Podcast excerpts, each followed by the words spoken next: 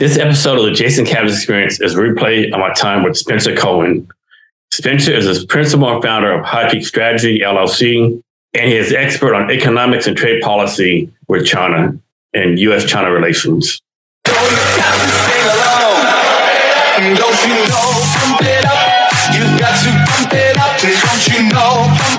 This is the Jason Cavness Experience, hosted by Jason Cavness. Join Jason as he talks to small business owners and startup founders and other interesting people as we gain great insights about business, people, leadership, HR, and how each guest strives to be great every day. Hello, and welcome to Jason Cavness Experience. I'm your host, Jason Cavness. The Jason Cavness Experience is brought to you by Cavness HR. At Cavness HR, we deliver HR to companies of 49 or fewer people. Our guest today is Dr. Spencer Cohen. Spencer, ready to be great today? Yeah, nice to meet you. Dr. Spencer Cohen is principal and founder of High Peak Strategy LLC, an economics and research consulting firm based in Seattle, Washington, specializing in regional economic analysis, international trade research, and U.S. China relations. High Peak Strategy LLC works with a diverse range of clients, including ports, economic development organizations, engineering firms, industry and trade associations, and local governments. Spencer brings 14, year, 14 years experience in consulting, policy, and economic, economic research. He's a 2021 to 2023 Public Intellectuals Program Fellow with the National Committee on U.S.-China Relations, an affiliate professor in the Department of Geography at the University of Washington. Thanks for being here today. I really appreciate it. Yeah, thanks for inviting me. So before we get started, can you give everyone like a like a high level history on China, like the background of China? I know, I mean, I know, oh, wow. I know you can't do because I mean, like I think a lot of people think of China now, yeah. but China's been long like like thousands and thousands of years, right? I mean, people don't know about what's called a Boxer Rebellion, mm-hmm. how we kind of colonized it. Like, can you just like give a quick overview? Okay, so five thousand years of history Let's in two minutes. In two minutes. Um, okay, let me do my best here. So, um, yeah, so China obviously has a very long history. Um, the first Chinese um, empire or first emperor was in 221 BC, but prior to that, there were multiple competing kingdoms and fiefdoms. There's what's called the Zhou dynasty. And then after the, the dissipation or breakup of the Zhou dynasty, there was the Spring and Autumn period and then the Warring States period. Um, so you had a lot of different competing country or competing kingdoms that were vying for uh, hegemony over the, um, the northern plateau or plain of China um, around the Yellow River. And so, um, you know, so you've had, and then the thing to understand about China is that as much as we think about linearity and continuity, the very idea of, of what it means to be Chinese has evolved over time because we think about the Chinese today as the predominantly Han Chinese, which make up about 91%, 90% of the population. But even the notion of Han Chinese is a product of many other much earlier sort of ancestral sort of different ethnicities um, that um, have their origins in the Turkic people, Turkic speaking people, um, Mongolian, many other types of, of groups. So it's really kind of an evolving idea over time of what it means to be Chinese. Um, I'd say today, um, there's, you know, if we were to fast forward, I think for our conversation today, probably about what's most, because I can talk for, I can go off for a long time about Chinese history. So trying to be like succinct, you know, and, and comments about that, but um, which is Chinese history alone is fascinating. Um, uh, but you know, throughout history, there's been a lot of, of concerns so about you know China's competing you know interests and also um, vying for territorial gains and protecting of their territory against other invading groups throughout history. The Mongols before them were called the Xiongnu people, who are actually arguably the ancestors of Attila the Hun and the Huns, for instance. Um, and then Mongols later and like many different kinds of groups. So there's always been a, a really difficult territorial sort of um, conflict around their borders. Uh, what I would say is like, so fast forward to modern Chinese history, because I think it's really important for this conversation, is that um, a lot of the modern Chinese identity or, or contemporary identity is really formed, early the nationalist identity is really formed by events in the 19th century and early 20th century. So the last empire, the last dynasty of the of that ruled China was the Qing dynasty. And the Qing dynasty ruled from 1644 until 1912 and 1911. And then after that, there was a, a period of this, you know, upheaval, warlordism, and then eventually, you know, the Civil War, and then um, this the victory of the communists. But throughout that period, the kind of decline of the Qing Empire, there was um, you know, China really experienced what they consider to be what they call the century of humiliation. And that really began at the end of the Qianlong, the reign of Qianlong, who was the second longest ruler in uh, the Qing Empire, about 60, roughly 60 years. And China went through this long sort of descent. And really, it went from being among the most powerful states in the world, one of the most affluent, arguably, in, in many respects, to really falling way behind the West. China didn't have an industrial revolution um, like other countries, such as like or regions such as Northwest Europe and elsewhere in Europe, um, and then the United States. So um, Japan had the Meiji Restoration in the 19th century that really pulled it out of like sort of a feudal period and helped modernize Japan in terms of industry and then militarily. And China didn't have that, it didn't experience that kind of industrialization. There were pockets of it, but not really at such a large scale. And they became subjected to a lot of um, really sort of, you know, criminal sort of encroachments by foreign powers. So you've probably heard of the Opium Wars. Yeah, and it isn't there's I think it's called the Boxer Rebellion. Is that in there too? Yeah, Boxer Rebellion was later, but also um, uh, throughout Boxer Rebellion kind of really capped off a series of encroachments um, by foreign powers, um, beginning with the Opium Wars and then all the way through to the Boxer Rebellion in the early 20th century, where Western powers and Japan as well um, began to um, both you know, be able to, were superior militarily to the Chinese because the Chinese did not have the, the industrialization that these other countries had.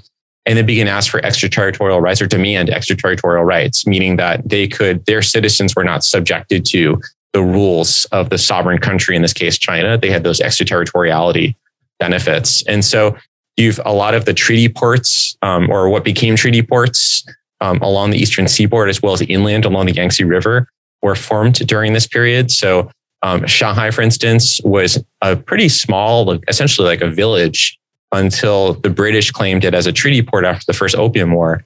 And now that that is really if you go, if you've been to Shanghai, like the Bunds and um, uh, along the Poo River, like all of the the sort of the the modern sort of Europe, you know, modern European architecture, that all came about because of the when the British and other foreign powers um, seized control and developed it as a treaty port. So the I bring all this up because the when we think about modern Chinese politics and modern Chinese geopolitics and foreign relations, and also modern Chinese nationalism, this they, the leaders oftentimes invoke what they call the century of humiliation, which really was all these events, and then of course leading up to and after um, the encroachments of the Japanese much later. Um, the Japanese seizing um, German ports after World War One that were supposed to be re- repatriated back to China because China actually did side with the um, with the Allied powers um, during World War One, and were promised they would receive those ports back or that that territory that the Germans seized. Um, and Japan was able to wheel and deal to get those get, for instance, like Qingdao, which is a big port in the eastern seaboard. And then the Japanese invasion of Manchuria in 1931, and then the broader invasion of the country in 1936, 1937, um, in all the, the terrible crimes that were committed by um, Imperial Japan and China. So um, that's really important to think about when we talk about China and we talk about how to really what, how do we view or talk about Chinese history, especially modern politics? You can't ignore this century of humiliation that they're always referring to. So I'm speaking generalities, but it's like in the U.S., if something happened like two months ago, we don't care about it, forget about it. Mm-hmm. We have like no long term plans. You know, everything's like two months or like like you know the stock market the quarters. Where China is like no more like you know they remember stuff like literally hundreds of years ago, and the plans is like 10, 20 years in the future.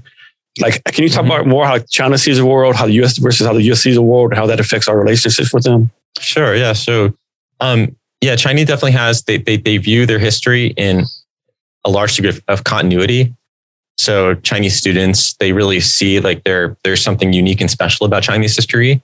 And so students study that history eh, kind of in the same ways, but even more intense that like when we're in school and we study um, Western civilization going back to like Mesopotamia, for instance right? And Sumer and Ur, like we, the, but we don't have that. We don't see ourselves as, as I think, a, a connected linear in a linear fashion, right, to those like ancient sort of antecedents to like Western civilization or like Greco-Roman history. Whereas China definitely sees that connectivity, and they they really um, they that's part of their how they view history, and it's I think it's a really beautiful thing in some many way respects the way that they actually um, see this degree of continuity um, and it permeates everything. It permeates um, their education system, but it also permeates their their language in terms of like idioms or sayings that often are infused in dialogue. that have their origins going back to like you know different you know ancient periods in China.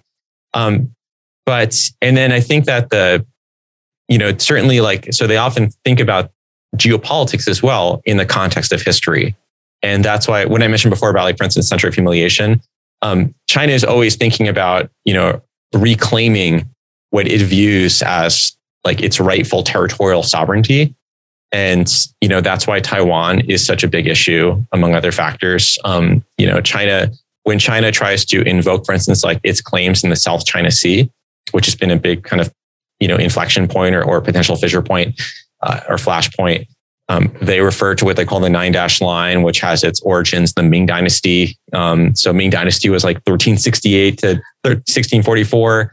Um, so you know and and sometimes those are not well grounded or founded but like nonetheless like they see things in like a broader historical context um thinking forward i think that there is so a lot of people talk about china having sort of or the ccp the chinese communist party specifically um, having kind of a long run sort of view of, of history and long, or long run forward looking right looking far into the future and strategy I don't think it's in, I think it's true to some degree because I, but I think that a lot of that's inherent in the nature of communist parties. Communist parties as command economies, you know, have five year plans. Um, that's kind of in the DNA, I think, of a communist party. The Soviets did the same thing largely. Um, so I think that's part of it. Um, a lot, there's been a lot of literature that's come out recently um, by people that follow that China watchers that has really skewed to sort of viewing China as having some grand strategy or China having some grand sort of game plan and how they want to, you know, basically displace the US and become the dominant hegemon in at least the Asia Pacific and potentially even broader than that. Um, you know, for instance, like there's been books by Michael Pillsbury, by Rush Doshi, um, and a bunch of other authors. Um, I I don't entirely buy into that. Um, because I think that it's I think people are reading too much into the intentions, or, or, or I think they're giving the I I don't think the I don't think any government has the wherewithal to have that long of a game plan. They can certainly have goals, right? So reunification with Taiwan is a huge goal, and it's a massive interest, and it marshals all of the energy and you know of the Chinese people, and it, it invokes nationalism. But like that's a that's a that's an aspiration and a goal that they hope to achieve but it's not part of a long term to have some sort of like documentation that says that we're going to achieve this and here's how we're going to do it and we're willing to be patient. Um, you know china has a lot of problems they're facing now. I think that would that would interfere right or with any efforts to try to have a long term plan. Does that make i don't know if that makes sense or not but it, it makes a lot of sense. So from your point of view is the united states the only reason one of the reasons like they haven't tried to take over taiwan yet we have that, I think we have a treaty with Taiwan. Yeah, so we have the what's called the Taiwan Relations Act, which per, that authorizes the U.S. to provide aid to Taiwan, including lethal aid. So we do both aid as well as more, you know, more likely, more often the case, like sale of like you know weaponry and war material to Taiwan to defend itself.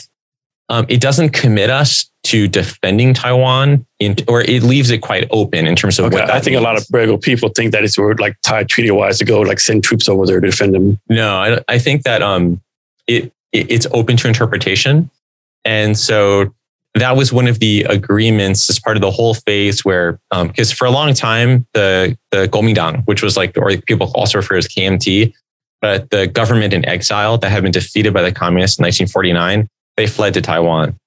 And so, um, beginning with China um, in the 70s, the PRC, People's Republic of China, getting the UN seat on the Security Council, sorry, um, Security Council that was held by the Taiwanese government, and then formal US normalization of relations in 1978 with Taiwan. Um, you had um, Taiwan kind of lost its status in, in, in, the, in the sort of international order as an actual recognized nation um, or as the rightful government, I should say, because the for a long time Taiwanese never tried to claim that they were a separate government or separate country, I should say, but they always claimed that they were the rightful governments of of all of China. And so they lost that status in the international order when the US, when first China took their UN seat and then the US formally recognized and, and developed normalized relations under Jimmy Carter. Um, but that said, around that same time, the US agreed then, well, we're going to you know, protect Taiwan. We're still not going to give up what, you know, our alliance, our alliance with Taiwan, not alliance, but our, our relationship with Taiwan and with the, with the Kuomintang. And that's continued because of the Taiwan Relations Act. Um, that said, there's been a long sort of policy framework, for lack of a better term, called strategic ambiguity.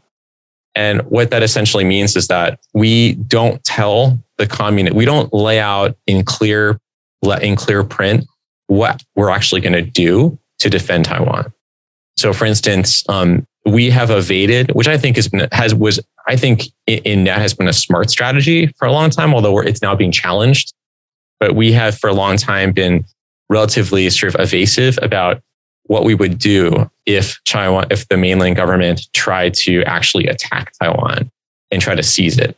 Um, we have never clarified because, in part, of it's because we don't want box ourselves in, and part because we don't know we don't want to get into a war with another nuclear power, right? So that would be unpleasant. So, yes, yes. Um, and China also has a lot of capabilities that's largely, you know, and I'm not an I'm not a military expert to be clear, but um, China has a lot of capabilities now that are, are would consider be asymmetric. Um, for instance, they have surface skimming missiles that can that can attack. They're designed to attack an aircraft carrier. Um, they've created essentially like a denial area, area denial zone, um, where it because of the range of those missiles, it's almost it's very difficult now to get carrier groups into that zone. If I think maybe like you know 500 kilometers, I'm not sure the exact range. Um, so they've built up these asymmetric sort of like responses to what is still a much more powerful U.S. Navy in the region. So um, the U.S. is quite as China has continued to evolve as the second most powerful military in the world now, at least on paper. Um, the U.S. obviously is much more reticent about direct conflict with China. I mean, we haven't had direct conflict with them since the Korean War. We don't want to have a direct conflict. Nobody wants a conflict with China. Um, but we don't want to feel, you know, so, but we are not committed to doing anything per se. And that, you know, we could feasibly, um, you know, we could, we could, I mean, the whole spectrum has been undefined, right? So if China did try to, you know, try to attack Taiwan, then we could have a hot conflict or we could just simply airdrop in aid to Taiwan, or there's a whole range of things we could do that we have not specified. Is there any type of diplomatic relationships between China and Taiwan? Well, so for a long time, um, so it depends on the government, right? So you have two competing political parties in Taiwan. So you have like the, the Kuomintang, which was the the original. I mean, it's evolved. The Kuomintang evolved over time, but the Kuomintang, or what's also called the KMT, um, they were the so uh, Chiang Kai-shek, for instance, that was his that was his government, um, and that was the party that ruled China for a while. Then was defeated by the in the Civil War, defeated by the communists, and fled to Taiwan. They ruled under martial law for decades, and then beginning in the lifting of martial. Close store fast. Oh sure, yeah. You keep on talking. I can just wait. Yeah.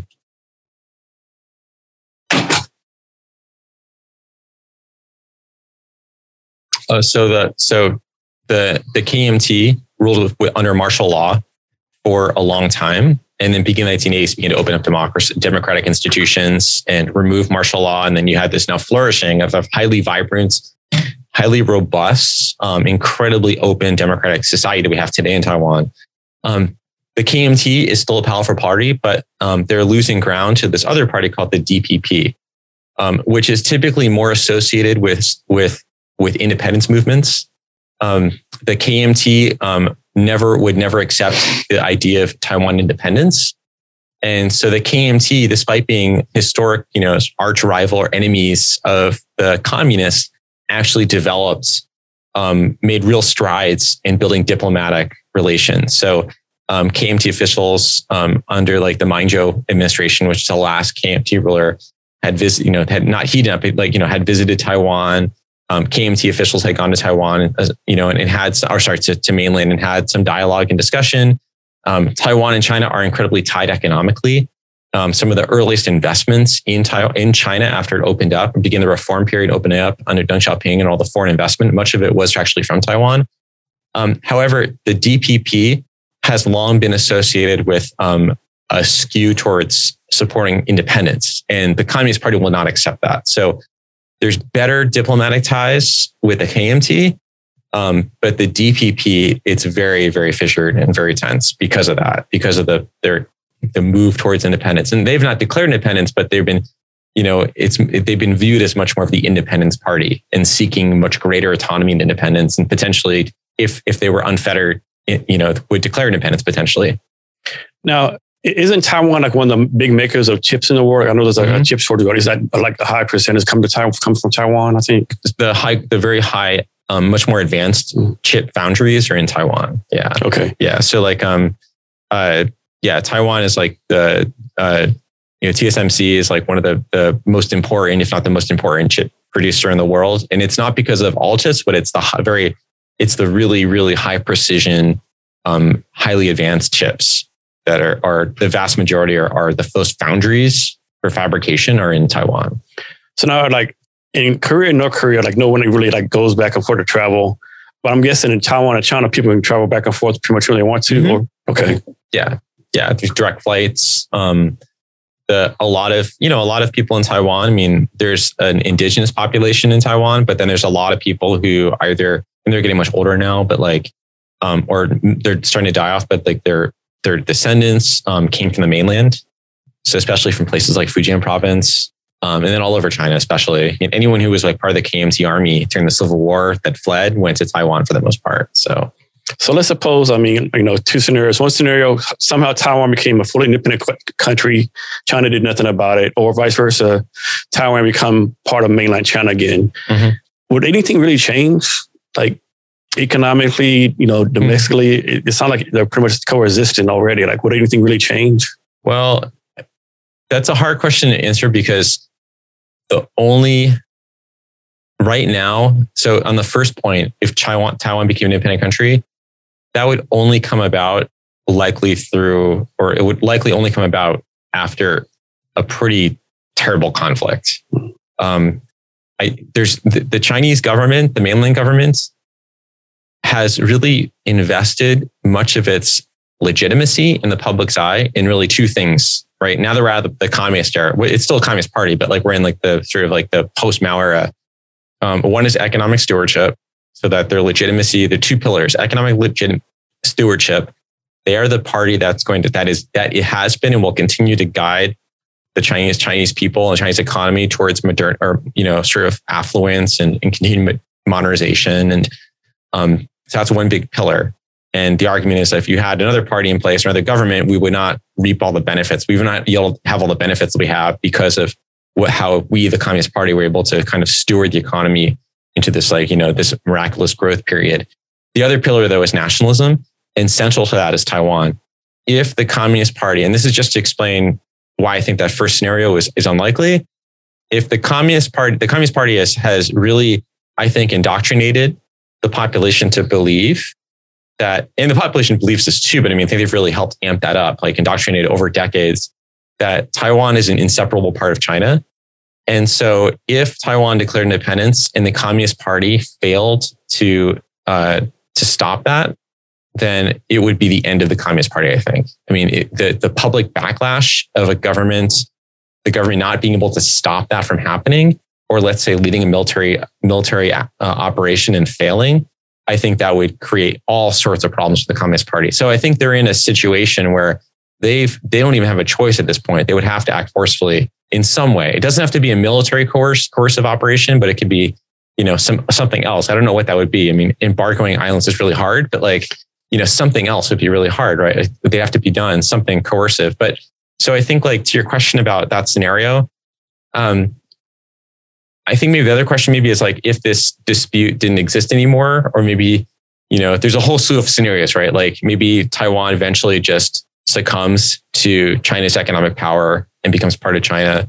Or maybe in a far off universe, China becomes democratic. And if China became democratic and multi party, then Taiwan would gladly, I think, become re- re- return back to, you know, rejoin with the, with the, the mainland government um, unlikely, but that would be, you know, certainly, and that's been something Taiwanese government or leaders have said was like, yeah, we'll join if you allow for multi-party. If you allow like the DPP and the KMT to function like normal parties in a multi, you know, a plurality economics, a plural plurality economic system or political system, then then we'll rejoin. So, but setting all that aside, um, if I were, I, I think it would change to the extent that I don't mean to digress. Sorry, No, no, that's fine. but um, just getting back to your main question, I think the impacts, and this is just purely speculation, is that right now, if, if you are someone, not you, but I mean figuratively, right? If you are someone who's deeply concerned about the rise of China and deeply concerned about the much broader expansionary aims of the of the Communist Party and uh, or just China, um, not just in not just in the South China Sea or in the Taiwan Strait, but all across Asia Pacific, the Western Pacific, and then even going to Indian Ocean and Africa and elsewhere. If you're deeply concerned about that, then you would be concerned because about the resolution of the Taiwan issue, because that's become such a focal point where China has to invest so much of its energy on Taiwan, and it potentially diverts their attention from maybe these broader hegemonic goals that they seek to they seek to pursue.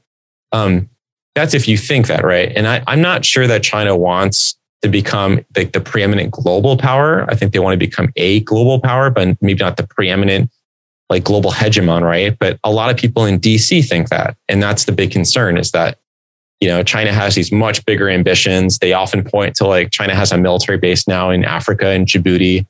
Um, they've taken control of a port in Sri Lanka. Well, we can talk about that. And it's largely, I think, misunderstood what they did. But um, people view that in the Belt and Road Initiative, which that was part Belt and Road Initiative is you know has reached tentacles of investments all across the world, spreading soft power influence and potentially you know other kind of hard influence as well. So I think if you really believe that China is out to be an expansionary power, and then you you think well Taiwan's a great distraction, right? Because that means they're going to focus all their attention on Taiwan.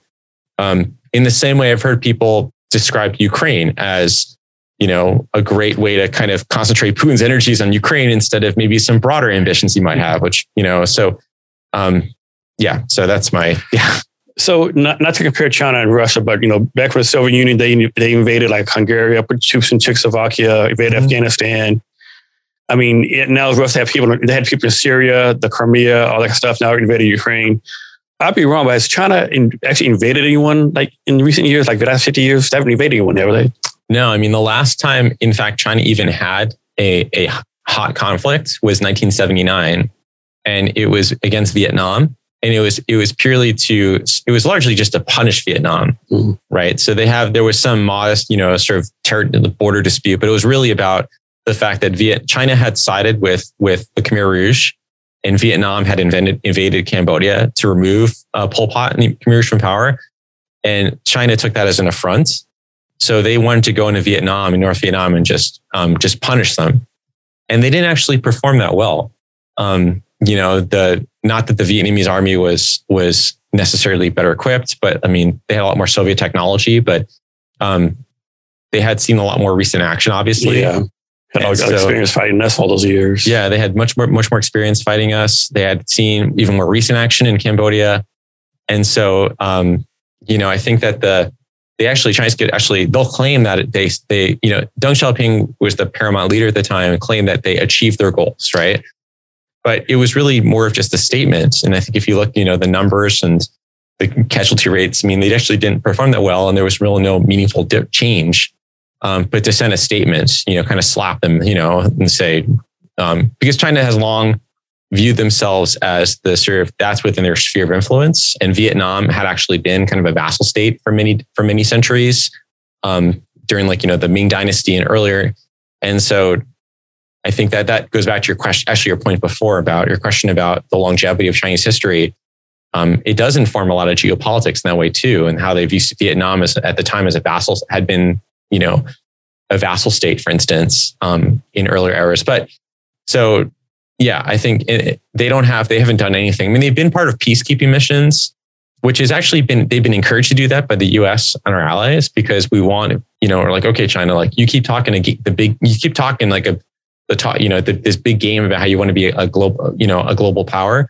Well, global power is go send peacekeeping troops or part of a UN mission, you know, and they, or, you know, they do things like that. So they've been trying to be a little more active in that space. Um, but they haven't actually, yeah, invaded anyone. I so. so. And I'm thinking, man, can you think if you're just like a regular Vietnam Vietnamese person, you're like, man, we just fought the U.S. The, like the global war power, and now you tell me four years later we got to, got to go fight yeah. China now. Like, can you give me a break? Like, what's going on here? Mm-hmm. Yeah. Well, I've, and you know, I mean, the um, yeah, I mean, like the you know, in the Vietnamese, like you know, yeah, I mean, China, you know, it's yeah, I think it's never ending, I suppose. like, yeah. So if it continued disputes going forward too, I mean, and now the South China Sea is, is of course a big cont- area of contention with them. In the South China Sea, didn't like China make like, for lack of a better term, like fake islands in there or mm-hmm. something? Or yeah, yeah. There's the Scarborough Shoal and the Spratlys, a few other locations. Um, um, so there's these archipelagos um, in the South China Sea and atolls, and so there was a so China has long claims um, that they should have control of those different sort of like, you know, those, I wouldn't call them island chains because they're not islands, right? They're atolls or, but um, they've long claimed, and it's largely part of it's driven by natural resources. There are supposedly um, significant deposits, you know, of oil and in other minerals in the South China Sea. But more importantly, it's the busiest sea lane in the world. And, you know, the South China Sea, I forget the numbers, but it's it's what it's it's if not the busiest, one of the busiest, um, you know, for cargo ships in the world. Um, you got the Straits of Malacca at one end. You've got you know all these different you know sources for production on the other end. So, um, and for a long time, and still, like the U.S. provides rights, you know, like open seas, sort of protects like you know rights of passage and maintains sort of like you know the the sort of U.S. maintains security still. Um, and I think China really I think they have a grudge about that, or they, that's feeds into it. Is they want to be the ones who they view that as an um, encroachment on China's traditional sphere of influence.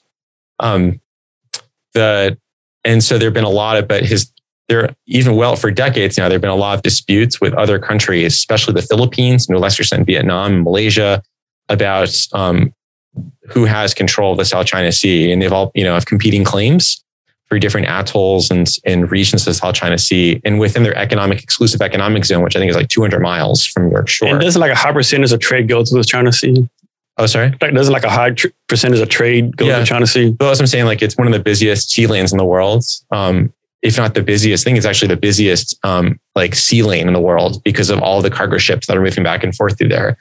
Um, there's been disputes over fishing rights. Um, you know, China's exhausted um, its fisheries, largely exhausted its fisheries in the East China Sea and elsewhere. So the South China Sea is like still, you know, a place where there could be a lot of fish. There's a lot of fishing that happens. And a lot of the disputes that have happened or, or flare ups have been between Chinese Coast Guard that have been patrolling the South China Sea and like a Philippine fishing vessel, for instance. Um, so yeah, China has, there was a ruling in 2016 at The Hague um, I'm forgetting. It's the. It's basically it's the international. It's a. It's a. It's a tribunal. It's a court for maritime maritime court for um, oceanic maritime claims, and it's just that China basically just completely ignored it. So the ruling said this was in the Hague.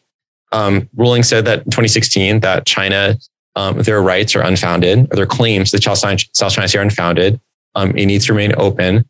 Um, and the you know the there are more grounded rights, um, Philippines and others. Um, but China just ignored it. They said, well, whatever. And they just went in and started building these artificial islands. And they haven't just built them, but they've also now militarized them, which is the bigger concern. So it's not just that they built these artificial islands, but now there's an airstrip on it where they're moving military aircraft on and off. So um, that which, which in theory make it easier for them to strike different countries in the area. Mm-hmm. Yeah. So China, is obviously, as a, as a communist country, we're capitalist so talk some of the advantages and disadvantages of both systems, right? So like example, like I know like during when COVID first started, this thing all over the internet where like the Chinese government like built all these hospitals within days. Mm-hmm. The United States seemed like it takes 10 years just to make one one sidewalk, right? Yeah. But but then like so just talk about how like that that works, right? Like is like in the United States we're like more, you know, spontaneous, more entrepreneurial. So like mm-hmm. China's more like top down and like more resources. The government and business are more tied together. Here in the United States, like it's like business and government are kind of at each other's necks, so to speak. You know. Mm-hmm. Yeah, I think so. Okay, for one, yeah, uh, always the case. I support capitalism over communism. Um, I think that so with China, so a lot of people point to like you know these you know rapid es- construction of bridges and infrastructure and buildings. But um, I think so. Two things. One, when we see these big skylines in Shanghai, for instance, like in the Pudong district, we should still remember that the vast majority of that real estate is held by state enterprises. So these are large state conglomerates that are run by the Communist Party through what's called the State Owned Assets Supervision um, Administration Commission, which is how they control um, at multiple levels of government control state assets. So it's these are still these are not necessarily like the government building lots of stuff that then the private sector can take advantage of, right? So that's one point. Two is that, you know, yeah, I mean, I mean, and okay, so in extreme, like, like in the US, like if you want to build a like a roadway, right? Um, in China, like, you know, in the US, we have eminent, you know, we have people have property rights, right? We have protections. Like you can't just the government can't just say, well, you know, we're going to build this road and we don't care that your house is in the middle of it. You just get to, you have to get up and leave. And here's some, you know, some very limited compensation for it. But historically in China, I mean, I'm not, I'm not trying to overstate it, but that's, you know, that's often been the case is that people don't have property rights in the way that we have in the US. So yeah, it takes a lot more, you know, there's a lot more litigation. It costs a lot more money to build stuff in the US, especially infrastructure. Um, the worst of it is like you know the the efforts to build a high speed train through California, right? Which they spent what five billion dollars already and got nothing out of it, and just killed it because it's you know that's all like basically engineering and legal fees. But the flip side is like, well, do we want to live in a society where the government can just decide? Like there is no voice for citizens, right? There's no way to oppose or to challenge the government in any meaningful way. And so in some areas, like, yeah, that kind of command control economy would be beneficial when it comes to things like climate change, um, when it comes to trying to address like these big, what I would consider like, you know, market failures, where you have like the market cannot solve problems um, and only the state can solve it because the market is simply in, in, unable to solve these issues or these challenges or these collective action problems. Um, but the flip side then is like, well, do you want to live in a society where the government can just completely ignore your property rights or not even recognize you have property rights? Um, so there's a the difference, and a lot of the, you know, part of it too is because the Ch- Chinese society is still. I mean, when we go to China and you see when you go to China and you see like all the gleaming skyscrapers and you see all the vibrancy and the consumer culture, it at first glance it's like oh they've embraced capitalism, but only to a degree. Like, you know, people, the government still has a lot of control over what one would consider like sort of the factor inputs or, or, you know, key sort of production inputs in an economy. So, you know, government still controls through various institutional mechanisms, control, or, you know, where you can live. Um, it's really hard to, they have what's called a household registration system, which makes it really hard to move to a different city. Um, that's why we have all these like you know migrants. And we've seen hundreds of millions of migrants that are in the cities working in factories but don't actually are not actual legal residents even as much as they'd like to be legal residents of those cities. They eventually have to go back to their home village. Um, the government still heavily controls the finance system you know like all these big banks like icbc which is industrial commercial bank of china was at, at one time was the biggest ipo in history but still the government controls 51% of it um, so they still follow what the government dictates about how to, you know, their lending practices. And so, and same for land. Like no one, people don't own land in China, right? If you live in a village in a collective is what it's called. Um, the collective owns the land technically, which is run by a village party, a village um, party secretary and village committee. Um, and then when that land is converted to urban land, so they tear down, you know, your dwellings, they rip up the farm, they build a skyscraper, and then you get some sort of compensation um, that land underneath the skyscraper is owned by the state. So when the government controls all those things, um, it's much easier to basically go and you know be able to build these really top down directives about how to you know build bridges. So, so next question. How is, is like the talent level of the U.S. government and China government different? What I mean, like in, in the United States, people like Elon Musk, Steve mm-hmm. Jobs, Mark Zuckerberg, they're not a government; they're like entrepreneurial doing stuff out, different stuff. Mm-hmm. So I, I mean, better way to say it's like our best and brightest ongoing on government, right? So mm-hmm. like average people running the government. Is the best and brightest and the best talent in China actually in the government and making these mm-hmm. these decisions? That's a great question. I think that used to be the case. Um, so in the pre-reform era, the best jobs, the best opportunities for per- professional growth were in the party. Um, ever since the reform era, that's continued to, to broaden so that now you're seeing a lot of really there's a lot of talent in China. I mean, and not just people who are educated overseas. Like people, China has some top tier universities now. Um, they've got lots of domestic talent in the tech sector, in you know the auto sector with electric vehicles, in clean energy, in all sort in medical devices. Like so, there's a lot in manufacturing. Like there's a lot of great and there's a lot of really entrepreneurial people in China. Like there's there's the Jack Ma's of China, right? Or like the Pony Ma, um, you know, who you know, and who runs Tencent and like and so forth. And so um, you've got really, really impressive Chinese companies that compete with, you know, all these like, you know, many of these US companies. I think the difference is that, you know, there's a bit more encroachment and infusion of the party into the private sector. And that I think compromises sometimes the entrepreneurialism of a lot of these people. And that's become the, the government's been making more of a push to reassert itself into these different industries in the last couple of years. And so I think that's kind of potentially compromised some entrepreneurialism. It's also had the effect too that um, when the government tried to clamp down, because the, the banking sector is still very, very heavily skewed towards lending money to state enterprises. And so a lot of entrepreneurs who want to start companies often have to go to what's called the shadow banking sector or sort of like the less the unregulated or much less regulated banking sector or credit credit markets which mean higher interest rates, which mean less, you know, oversight, a lot more risk on the part of the borrower and the lender. And so when the government really cracked down on the shadow banking sector because how unregulated it was in the last few years, that really helped to further dry up capital available for entrepreneurs. So China's got lots of talent, but the entrepreneurial space is a lot more difficult to operate in, I think, than in the US. So Spencer, um, the trade deficit is that something really we really should be worried about? And then should we be worried about that? Like everything's made in China, or is that just mm-hmm. the way globalization is nowadays, and we shouldn't be concerned about those two things? Yeah. So I think that there's a lot of confusion, not confusion, but there's been a lot of mis uh, characterizing of and about what a trade deficit is, and then also what are the risks of a trade deficit. So first thing is like when we talk about a bilateral trade deficit, right, like US China trade deficit, that's not really how trade happens anymore. In other words, like, you know, trade is a multilateral activity. It involves many parties, many countries. Um, if you look at the share of net exports as a share of China's GDP, it's actually not that large. The reason being is that so much, even though China is a major exporter to the US, so many of the they're uh, what they do is they do f- mostly final assembly. So all of the different parts that go into like an iPhone, right, come from like South Korea, Japan, Germany, Australia. I mean, all different places.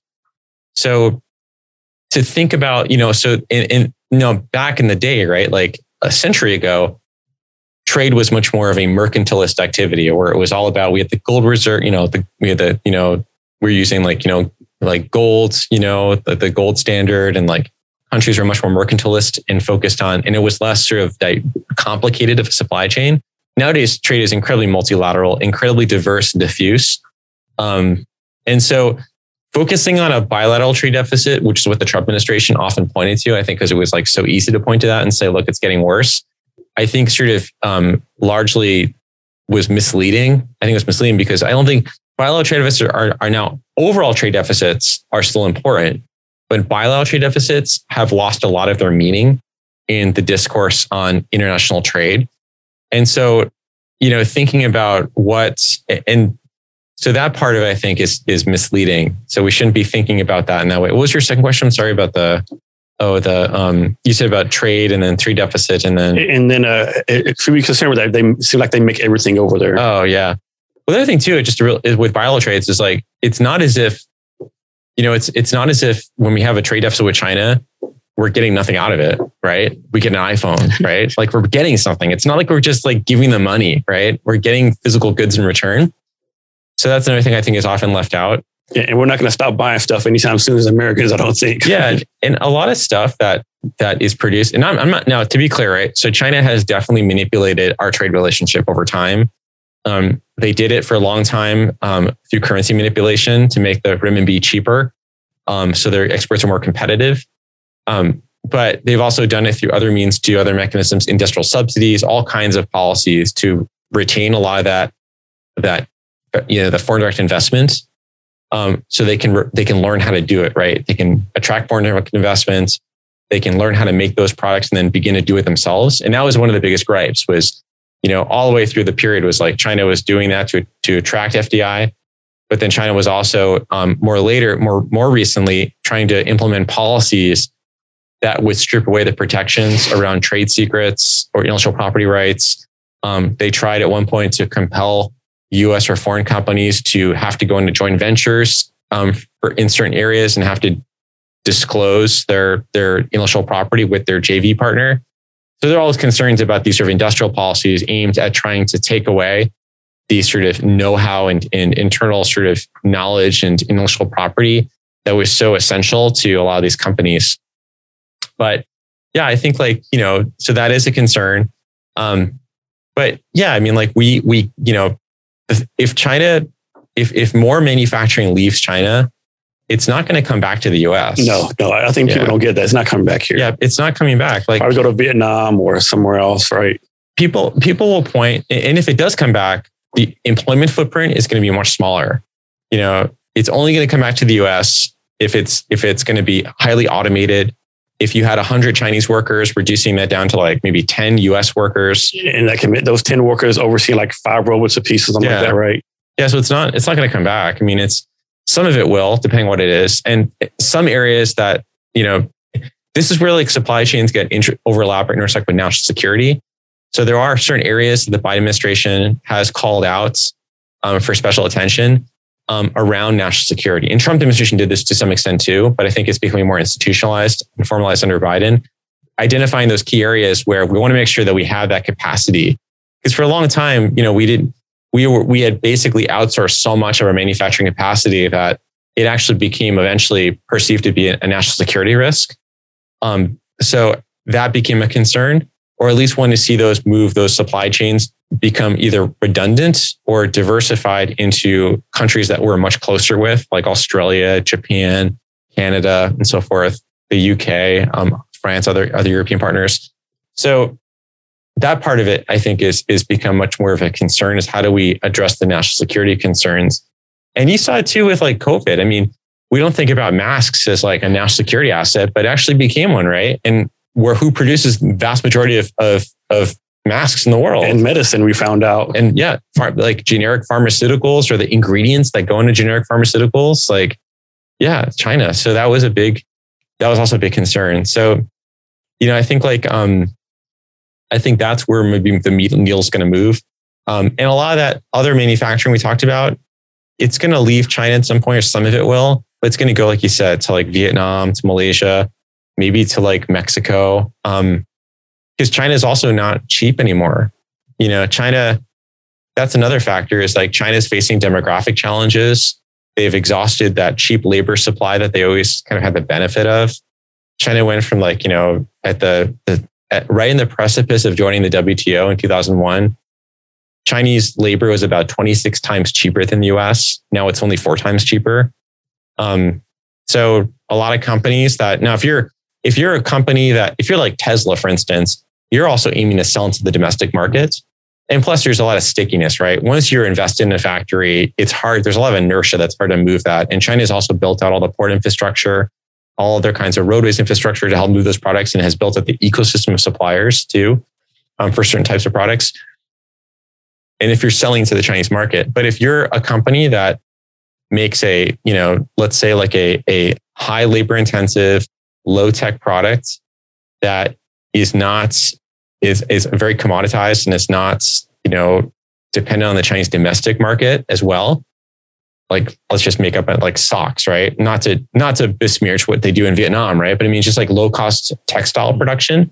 You could go to Vietnam to a degree. Now Vietnam doesn't have the, the the absorption capacity that China has. No country has the absorptive capacity China has, but you could diversify Vietnam, India. I mean, depends on the infrastructure. Malaysia at some point for those kinds of products, but those are on the margins. I still think a lot of it will stay, but some will diversify. Yeah, I, I know quite a few people have like stores on Amazon Marketplace and their factories are in China. They go to China like once or twice a year mm-hmm. and overseas. I know a lot of people do that. Yeah. So from your point of view, does the U.S. and China look at each look at each other as as friends, foes, or just like high level competitors on the world stage?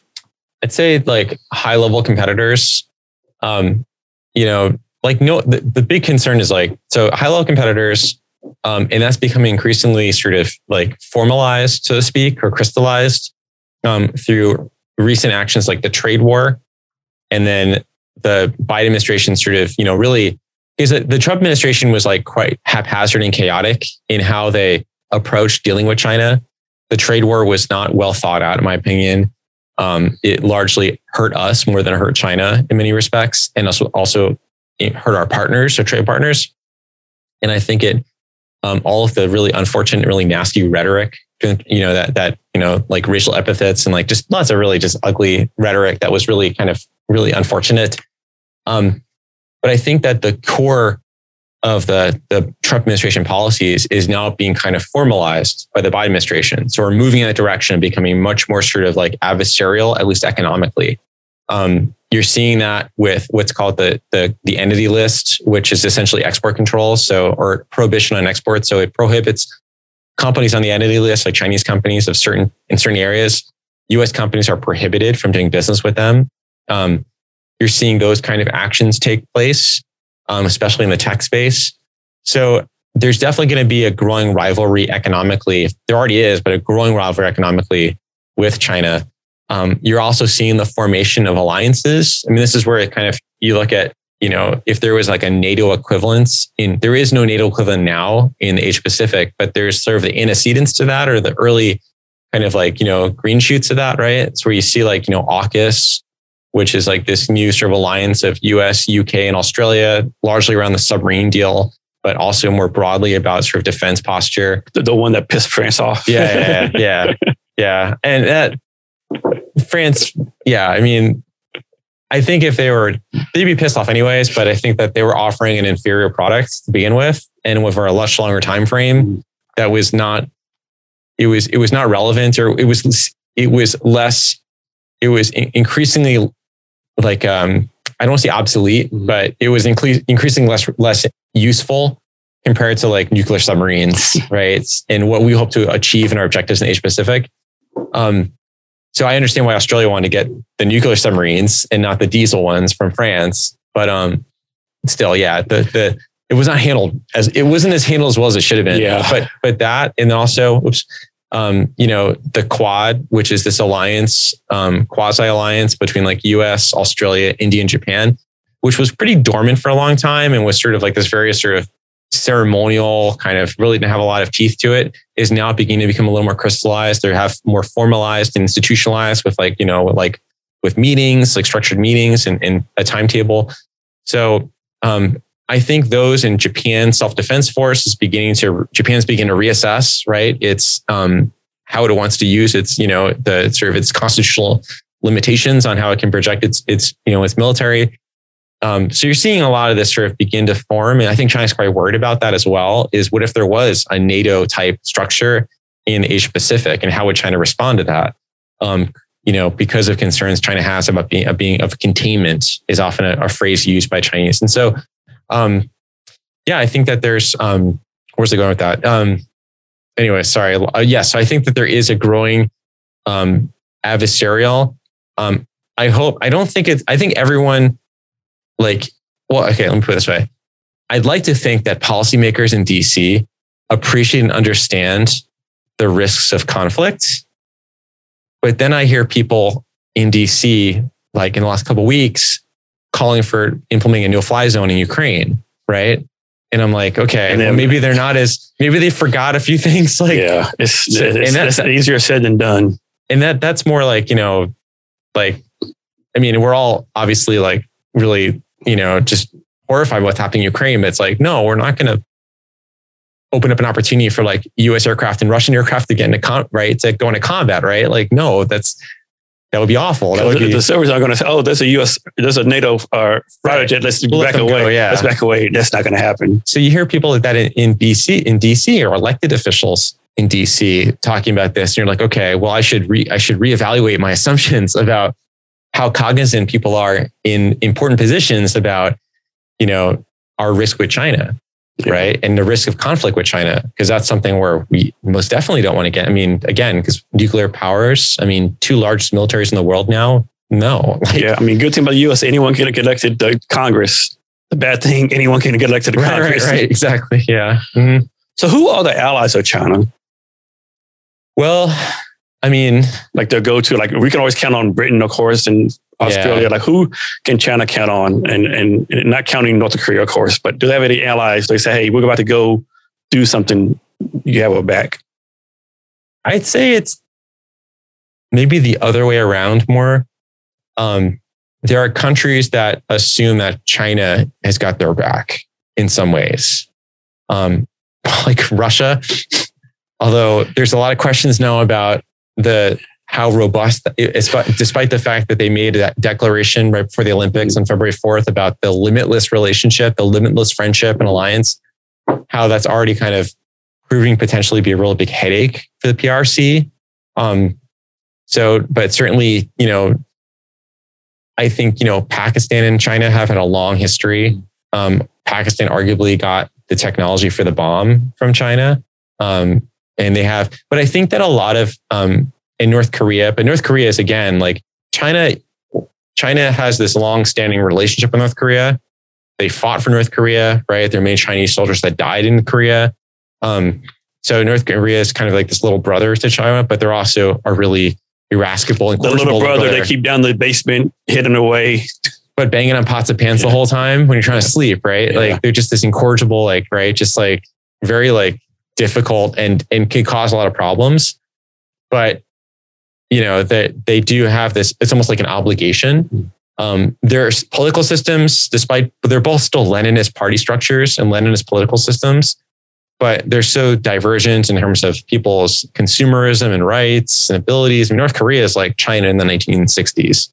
I mean, North Korea is so far behind, um, and they become a headache. So it's not as if China can count on North Korea, right? It's the other way around. Like North Korea depends on China, and what really, including actual shipments of grain and fuel over the the Yalu River. And so, um, I think that like maybe this is me being idealistic, like because maybe I'm not a realist, right? I'm not, I'm more of an idealist in some ways, but I think that the US has like, and we have lots of warts, obviously, and imperfections, right? Lots of problems in the US, but we have the best, we have the best form of governments in the world still. And despite all our problems and how that's being challenged, but like, and we have this like in Western alliance, I think despite all our differences with our allies, um, we have the we have like a big idea, right? Like there's a unifying unifying concept, right? Which is democratic institutions, um, you know, belief in basic human rights, and we we we don't always abide by that, right? But at least we have like that. That is a transcending idea, right? China doesn't have a big idea, right? Like China doesn't have this idea. Like I mean, China has authoritarianism, right? And it's increasing authoritarian, autocratic, you know, sort of Leninist party structure. Um, what did China and Russia really have in kind, right? They used to be enemies, right? Yeah, they they fought that. each other, yeah. right? They almost went to nuclear war with each other um, in like the 1960s and early 70s. So like, you know, China. So what they have in common is that they both have an adversarial relationship with the U.S. Um, the what enemy and my enemies my friend or something yeah, like that. Yeah. What what what does Pakistan China? What did the Pakistan China have in common? Right? They both have a, a something, especially but with China, adversarial relationship with India, right? They both share a lot of border with India. Um, so they have that that connection, right? So I think that like China's relationships with its allies are much more sort of like transactional and much more fungible. Whereas like I feel like you know the U.S. and again with all the warts, all the problems we have, right? And we don't have to go through all of them, right? But like we have some sort of like there's a there's a, a salience in our relationship with like the UK with France, with Canada. I mean, just kind of Australia, um, with Japan. That is, I think, much more robust than what China has with its allies. So, and so I could be making this up. I remember reading somewhere, you know, that China doesn't want Korea, no, North Korea and South Korea to go to war because the South Korea wants to have like a democratic nation on their border. Mm-hmm. The, really, the main reason they want this because all the refugees that would go from North Korea to China. Both. Yeah. Both reasons. Both. I mean, you know, there's I the last I I haven't seen a number uh, an updated number, but I remember like you know 15 years ago, 20 years ago, there were 100,000 North Korean refugees in Manchuria, northeast China. Um, the border at the time was quite porous. I've been to the border. It's very easy if you really want to. I'm sure not easy, but it's it's at the time. Um, you know, there's a the there's a large population. So China has 56 different so-called ethnicities officially sanctioned um, or recognized ethnicities, including the Han Chinese, and then all these other groups like Manchus, Hui, Tibetan, Uyghur, and so forth, uh, Zhuangzu, and so forth. And so um, there's what's called like the Chaoxianzu. And Chaoxianzu are like the, the ethnic Koreans that live in China. They're Chinese citizens, they speak Mandarin, but they're ethnically Korean. So there's a big population of ethnic Koreans in places like Shenyang, which is like the big, biggest metropolis in, in Manchuria. So you have lots of North Korean refugees that find sanctuary illegally in Northeast China. Um, if the Korean, if the North Korean regime collapsed, oh yeah, you would have a huge, you'd have a humanitarian crisis for one, which is you already have a humanitarian crisis, but you know it would really branch out. You'd have lots of refugees that would flee to mainland China. Um, you'd also have, like you said, you'd have a unified Korea that would be a U.S. ally. Um, so you could potentially, you know, I don't think you'd have U.S. troops permanently or at all, right? I mean, you, you might even actually have U.S. I mean, it's possible you could even see U.S. troops leave South Korea um, if once the, if that happened, right, and there was unification, peaceful unif- or any kind of unification, right, where the North Korean threat was no longer there. But um, yeah, hopefully we're not, yeah, hopefully we're not dumb enough to put troops in the former North Korea if that happened, right? No, no, yeah, that would that would be highly. I mean, we've we've put troops near the Chinese border once before, and it didn't work out very well. No, no it did not. So it, I think they would react in a similar fashion. Maybe not exactly the same, but they would equally be quite apprehensive. there would be some type of repercussions. Yeah. So so like you know I think um I think yeah those are the two biggest issues, and then you know there's also like just the utter. I mean, it's really worrisome, right? That North Korea has nuclear we- nuclear weapons, but if if the Kim regime fell and where do those weapons go? I mean, that just that alone, the chaos about where those weapons go and who has them, and you know, China doesn't want some crazy, you know, sort of like you know rogue element in the North Korean military just to lob a nuke into Seoul, which they could, right? I mean, Yeah. and there's almost no time, right? I mean, it, Seoul's what 30 miles from the Yeah, DMZ. yeah. I was actually stationed for three years with my gonna ask you family, that, yeah. family or so. It's like, yeah, it's like it's right there. The, Mhm. the plan was always, you know, they'll probably, you know, knock us out the first couple of days, and then we go back and get them right. But yeah, there's because once they lost, there's nowhere to stop them. I mean, it's, well, even the conventional weapons could flatten Seoul, right? Yeah, I mean, easily. it's so It's the- close. it's There's- the yeah. Yeah.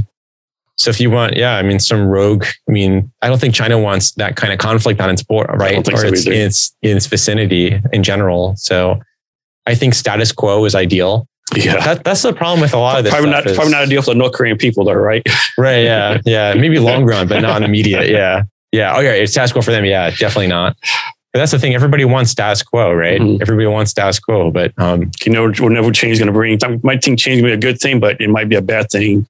Yeah, and sometimes you know we think we're trying to maintain the status quo, and then something happens we didn't anticipate. I mean, there were other periods of history where we had a disruptive emergent power come on the scene, right around like in 1914, Mhm. right? And Yeah. so, um, and that's often I I don't think it's a perfect analogy, but that's often the analogy that that's most frequently brought up is you know the rise of Germany pre World War One and sort of you know German investment like challenging the British Navy and like all you know that all that is the most common analogy people invoke when they talk about China's rise. What uh, uh, is the U.S. and China in any of the same free trade agreements? Well, we're both part of the WTO, Okay, so we're not in a free trade agreement with China. We still have tariffs. and they, Um, and they have a, I think it's called favored native nation status or something yeah. like that. So, so China, by virtue of being a WTO member, they have a permanent most favored nation status on trade.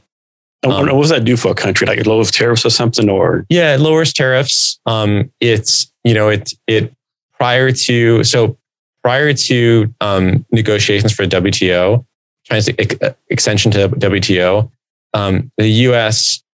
every year had to renew China's most favored nation status. Um, and that has to do with like also trade standards and all kinds of like sort of you know like technicalities around trade between countries. so if they're like a communist country and like quote unquote like a competitor, why give them favored nation status? It's like it's kind of counterintuitive to do that. Well, I think that so the thinking, and this has been flawed thinking, but the thinking back in the day was that, um, you know, we want, there was a belief that trade and economic integration would bring, would, would be, would be, uh, which I think it has actually, to be clear. I, I don't think it's been entirely flawed, but, um, right by in by bringing them in because China for a long time was a pariah state, right? Up until the 1970s, right? China was this pariah state, right? It's like they had very few normal normalized diplomatic relations. They were causing, you know, they were they were they were disruptive in the global order. They were sending, you know, they're just they were not part of the system, right? So a lot of US policy was like, okay, ideally, it would be great if China became a democracy. But we know that that's not that in the near term, that's not possible. And we're not in the, we don't want to get in the business regime change anyways, right? So what's the best way to kind of bring China into the system to make them more predictable, to raise the cost of doing something that's divergent or potentially disruptive to the global economy or global order is is trade, right? Economic integration. It make it raises the stakes for any sort of action. It re, it brings them west. It also is a, a vector for bringing Western ideas and ideas about democracy and about rights. Um, and it's just good policy for Chinese citizens, right? And that's kind of what the the goal was. And so there was the belief, even after Tiananmen in '89. Fast forward to the late '90s, this belief that well if we could we're already we're maintaining we're renewing their most favored nation status as sort of like a, a lever right? Because if we don't china's economy is going to suffer but they would renew it every year anyways. They never didn't renew it. So if we bring them to wto we bring in a new layer of institutions and rules and norms that china would have to abide by that makes it more predictable makes it and also gives it us more access to the chinese market. Um, so it's good for everybody right? Um, I think that if you view it in that way, that's bringing in China, further integrating them to the global economy to raise the cost of any sort of divergent flare up or sort of, you know, like action that would be disruptive. And that was, it achieved, I think, that, that end. Um, I think people have been dismayed in some corners, in US policy corners, um, who were part of that, that sort of fervor and movement to get them in the WTO back in the day because they thought that, well, this is going to reap even bigger dividends. Like there's the peace dividend, and there's like the, the idea that China's could become more like us in the process. And the Communist Party will become, you know, I don't say weaker, but it'll become much more open to different ideas and potentially, um, you know, a plurality at some point, or at least not not a democracy, but at least some kind of pluralism. And that didn't happen. In fact, um, since 2012, with the ascent of Xi Jinping as the general secretary, China's become actually arguably much more authoritarian, right? After a long period of sort of, you know, sort of, you know, like bureaucrat, bureaucratization and, and you know, of the party. So I think from that perspective, people thought, you know, it's been dis, dis, disappointing, but in the long run, I think still it's better to have them integrate into the system, which is what we did, um, than not having them outside of it.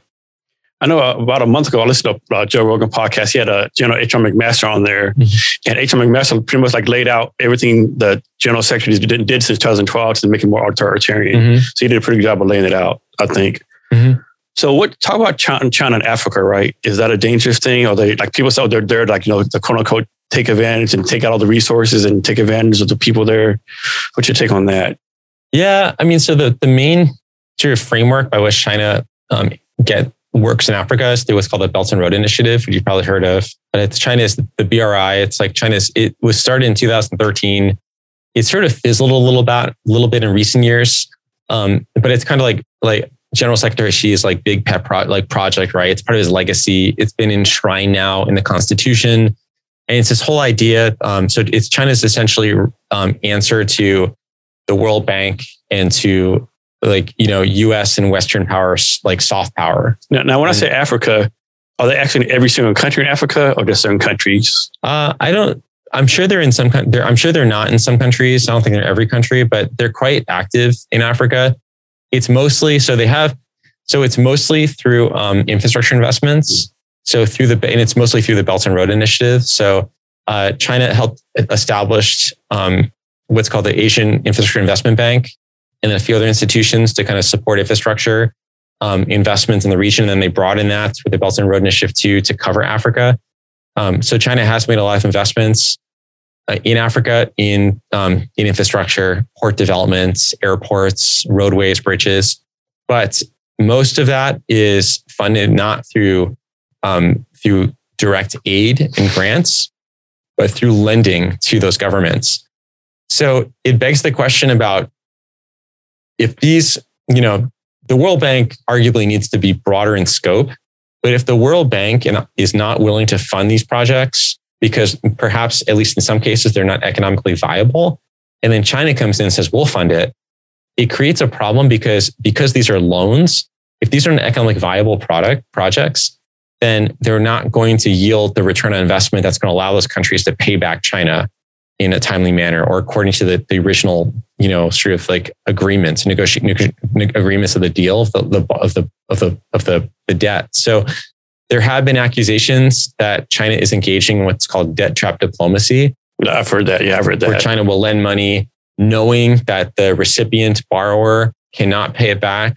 And as compensation, they have to collateralize as part of the deal to collateralize like the project itself or the land. And then China eventually seizes it receivership of that, that land. And then they use it for other purposes. Or, so, or maybe the person in power gets a whole lot of money and then when yeah. power, the, the people in the country get hold, caught holding the bag, so to speak. Yeah, there's that happens. Um, the port of Hambantota in Sri Lanka is sort of the poster child of that, where that and, and, that one actually happened prior to the Belt and Road Initiative, but analysts it got kind of rolled up into Belt and Road Initiative, and a lot of analysts point to that and say this is a classic example of trap diplomacy where Sri Lanka want the Sri Lankan government wanted to build a port, China funded it, they couldn't pay it back. China then seized the port under like a 99 year lease and now operates it. But even that one I think is misconstrued because I think that the Chinese didn't intend to seize that port.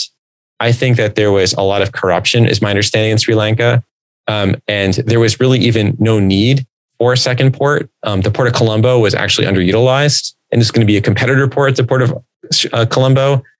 And so it was it was a wasteful decision on the part of the local government or the, the national government to try to elicit Chinese investments and borrowing um, or sorry lending to them. So it was not it was China kind of did not properly scrutinize the borrower and the project, and now they kind of are stuck with it, right? Because there's also concerns. Well, because of China's growing rivalry with India, this could be a naval base in the Indian Ocean. I don't think that's the case. I could be wrong, but I suspect that China kind of fell into it on this one. Um, but you know, I mean, there are that is a big concern. Like you said, is like a lot of these like these projects are not being funded either, you know, maybe because by the World Bank because they're not actually viable. Not that the World Bank has the best records per se on evaluating, right, and appraising projects, but like these are not products that wouldn't be economically viable, and China's coming in, so it, it right from the get go, it's to be harder for the borrower to repay the debt or it's like, you know, there are other reasons, whether it's corruption or misguided sort of, you know, thinking on the part of local government that wanted this project. Either way, it's really messy. And I think, you know, and that's why I think China's actually, they, they saw it as a means of trying to expand their influence into these other parts of the world. And then China also was, you know, for under Mao, China saw itself as part of the, you know, like the leader of like the non-alignment movement, you know, leader of like the third world, the developing world um, they saw themselves as really playing a pivotal role in that. And I think they still do. So being in Africa is kind of symbolically important to them because they do see themselves still as like sort of like, you know, leading like, you know, the global south and being an important like player. So Spencer, so the Belt Road Initiative, is that, is that like the pretty much like the second coming of what's called the Old Silk Road? Like the kind of, kind of the same thing? Uh, I think they invoke that, but um, ironically, the road is actually, so the, ironically, when the Belt and Road, the road refers to the sea lane Okay. And then the belt refers to the overland. Um, but there, it's a whole mishmash. It's almost like a, it's a framework. It's an umbrella framework that almost anything can fall under. So a lot of state enterprises that are in the construction space or rail space will um, argue for the the vibe with the importance of their product over their project overseas in the context of it's like oh yeah we want to do this but it's because we're doing it because it's Belt and Road Initiative, which is what like Xi Jinping really cares about. So therefore they get you know, they, they get the credit they need from the state banks to do it. Whereas if it was not in the, they didn't frame it in the context of Belt and Road, maybe they wouldn't get the money for that. Um, but it's so varied. I mean, you have these big corridors of investment. So you've got Africa, but then more importantly, arguably the most important corridor is what's called the China-Pakistan Economic Corridor. And that links because Pakistan, you know, borders China on the west, China's western western borders. And so they're trying to basically build largely supply energy supply lines overland um, from China, from northeast northwest China to the port of Gwadar in the Sea of Oman or Gulf of Oman. And so a lot of infrastructure investments are being installed to support those energy supply lines. And there's been a big backlash because a lot of, even Pakistan, the the current prime minister was like, you know, we don't need this. Like, I mean, I understand we understand, yeah, China wants to hedge its bets because they're worried about, you know, if there ever was a conflict with the US, for instance, like US controls the sea lanes, so they need overland supply of energy if there's any kind of, you know, partial conflict, whatever, or flare up. But we need, you know, development is not just about building bridges. It's about human developments. It's about healthcare, you know, education, um, those kinds of things. So there's been a bit of a pushback now, but that is, yeah, like what the what it's generally about. So, so I know, it seems like a lot of uh, Chinese students go to American colleges. From what you can tell, your point of view, do, does the average Chinese citizen think highly of the United States? They think of like where a place to go and make a better living. What's like mm-hmm. an average Chinese attitude on that? Yeah, I mean, I, I don't want to overgeneralize, but I think in general, I mean, you know, the average Chinese person, like they they don't think like the Communist Party. I mean, they're they have the same sorts of aspirations that people around the world have. Um, many Chinese that come to school here, they they like being here. They want to be here. Um, they enjoy the freedoms here.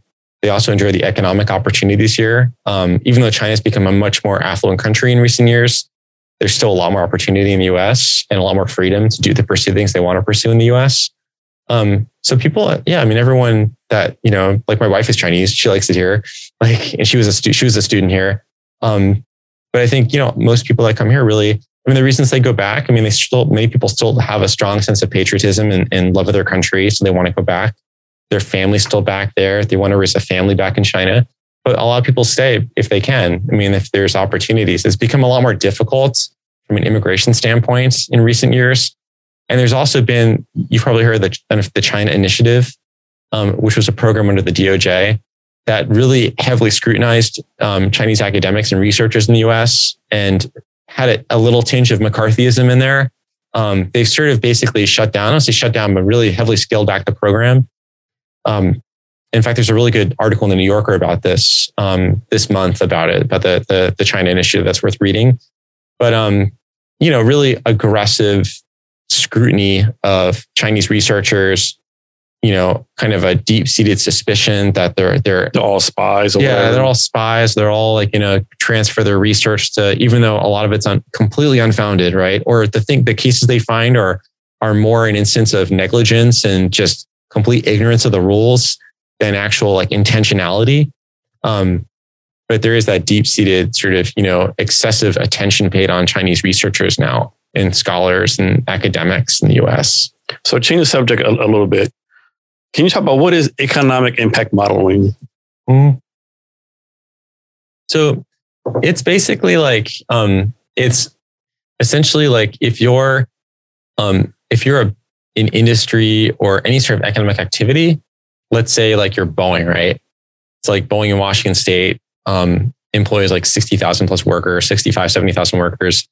Um, economic impact modeling models the broader impacts on the economy of that activity. So you have like the what's considered direct activities, which is your direct impact, which is Boeing, right? Let's say Boeing has 65,000 workers in Washington.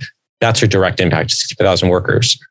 But you might also want to know, well, what about the supply chain? What about all the upstream suppliers? Like when Boeing buys carbon fiber materials from a supplier or tooling equipment or hires like an engineering design service for a certain part, in Washington state. Um, that creates lots of other jobs in the economy. So we call that indirect.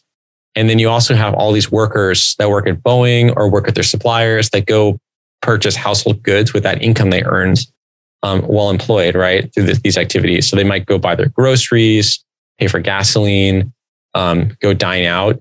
And so all the jobs at restaurants and like, you know, grocery stores that are further supported. So that's what it is. It's kind of like this like ripple effect. We often talk about like a multiplier. So there's a multiplier effect. Um, like for every one job at let's say Boeing, there's like a total of like 2.5 jobs across the economy that are somehow tied to Boeing, either because they work at Boeing or they're a supplier or they are in an industry that Boeing employees spend their money at. So, so basically, if someone gets hired at Boeing, actually four people get hired because they can.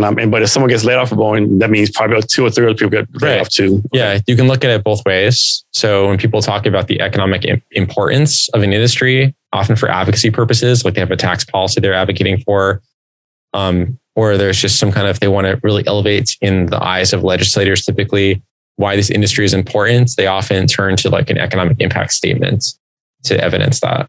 So you, you're flown in Mandarin Chinese. Is it is it is it actually Mandarin Chinese or just Chinese or just Mandarin or? That's Mandarin. Yeah. And is it as hard to learn as I'm thinking it was to learn? Um, I mean, I was never really good at languages, but so I had to live in China to do that. Okay. Um, but once you live there, I think it's just the immersion. I mean, I took more formal training too, but um, it's you have to because Mandarin is like really intonation based.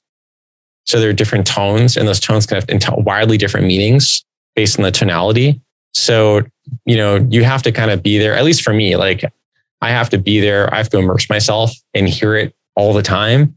And then, you know, that's, that's, it's a language I think you have to really, and then of course, I think the added difficulty is just the characters. So it's a lot of memorization of characters. Um, unlike you know like you can't just look at a character and figure out like if you haven't recognized it right? I mean there's some sometimes there's like you can kind of guess because it has like a like maybe the radical is different but the main stru- the main components is the same as another character so you can kind of guess how to pronounce it within a range.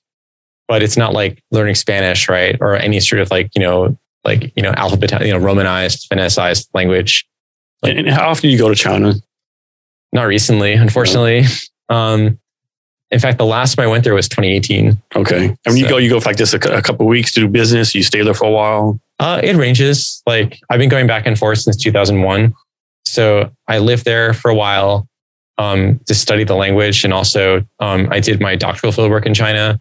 So I did spend a lot of time there doing research, um, and I've spent long stints as like a language student in China, do like you know formal programs. Um, and then like my as I mentioned, my wife's family's from China, so go back and visit family. Um, and then for some business too, some business trips. So yeah, just like you know, it ranges. I've gone for a week, and I've gone for like you know, I've stayed for a year and a half. So it just just ranges. But I haven't unfortunately.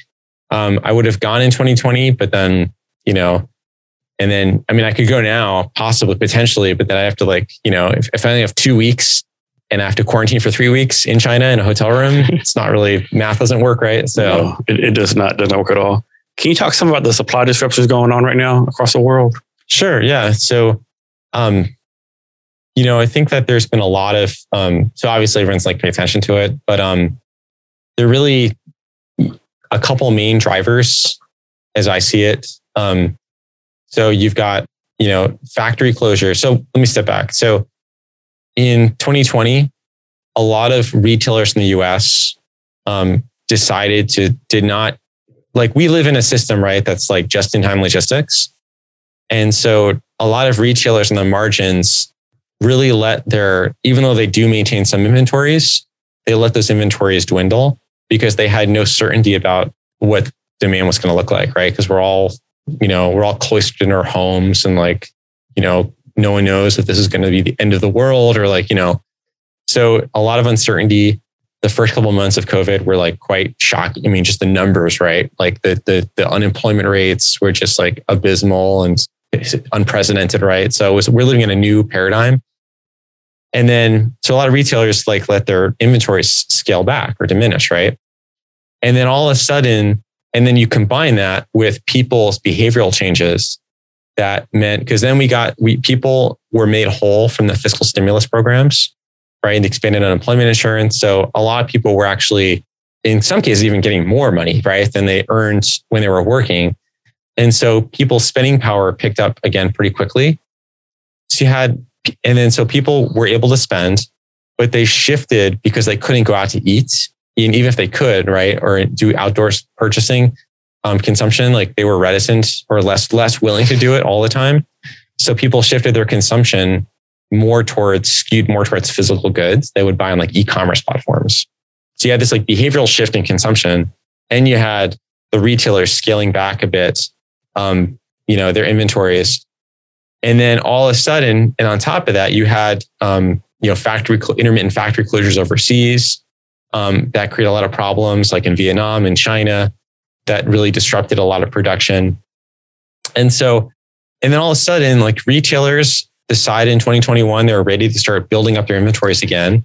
Consumers had all the purchasing, were, were shifting more and more their consumption to physical goods that were imported, right? As, as opposed to like, whereas you might have gone out to eat at a restaurant, you bought like, some random device on Amazon instead, right? That was manufactured in Vietnam or China. And so that confluence of factors um, combined with a, a logistics system, a supply chain system that was incredibly fragile and had a lot of vulnerabilities. Like we had issues even going going into the pandemic. We had truck driver shortages, especially long haul truck driver shortages, um, which are critical linchpin to the supply chain. I mean, you've got the drayage, which is the short right, the ports shift moving the boxes from like the port to like a transloading facility. Then you've got the long haul drivers that have to bring them to like, you know, the distribution centers and like Walmart distribution centers and what have you. And there's a big shortage of those already. And those drivers are getting sick. Um, you also had limited warehouse space. And then, so all it took was a little nudge, I think, to really knock the whole system out of, out of whack. And that's like, that's what happens, right? And then you get a ship stuck in the Suez Canal just to add a little bit of cherry on the sundae.